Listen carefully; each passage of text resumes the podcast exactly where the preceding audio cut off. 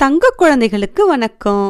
நான் தான் உங்கள் சித்ரா பாலாஜி ஆண்டி பேசுகிறேன் இன்னைக்கு நாம் நரியும் சின்ன முயலும் அப்படிங்கிற தலைப்பில் ஒரு குட்டி கதை கேட்க போகிறோம் ஒரு காட்டில் முன்னொரு காலத்தில் ஒரு சாம்பல் நிற முயலும் தந்திரமான குள்ள நரியும் வாழ்ந்து வந்தாங்க.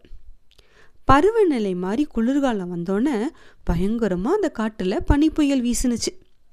வானத்துலேருந்து குட்டி குட்டியாக பனித்துகள்கள்லாம் மழை மாதிரி கொட்ட தொடங்குனுச்சு. அதனால குளிர் ரொம்ப கடுமையாக இருந்துச்சு.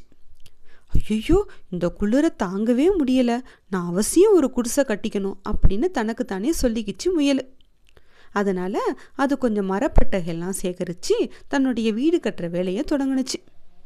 வீடு கட்டுற வேலையில் தீவிரமாக இருந்த முயலை பார்த்து நரி கேட்டுச்சு அடே முயல் பயலே நீ என்னதான் செஞ்சுக்கிட்டு இருக்கிற? அப்படின்னு.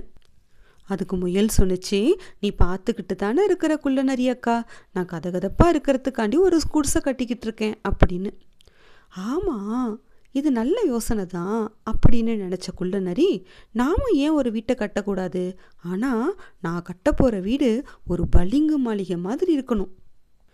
முட்டாள்கள் தான் மரப்பட்டையால் வீடு கட்டுவாங்க அப்படின்னு தனக்குள்ளே நினச்சிக்கிட்ட நரி பெரிய பெரிய பனிக்கட்டியெல்லாம் தூக்கிட்டு வந்து ஒரு இடத்த தேர்ந்தெடுத்து அந்த பனிக்கட்டிகள்லாம் ஒன்று மேலே ஒன்று அடுக்குனுச்சு.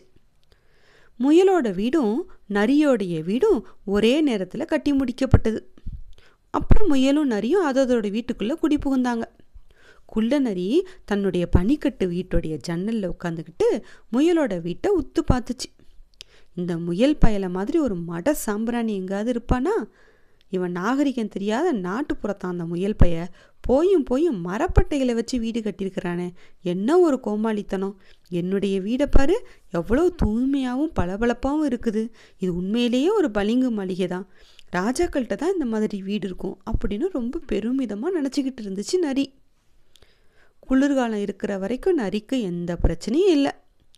இளவேநீர் காலம் வந்துச்சா? தொடங்குனுச்சு பிரச்சனை. சூரியன் வெப்பமாக பிரகாசிக்க தொடங்கினானா என்ன ஆகும்? குள்ள நரியோடைய அரண்மனை உருகி தண்ணீராக ஓடி போயிடுச்சு.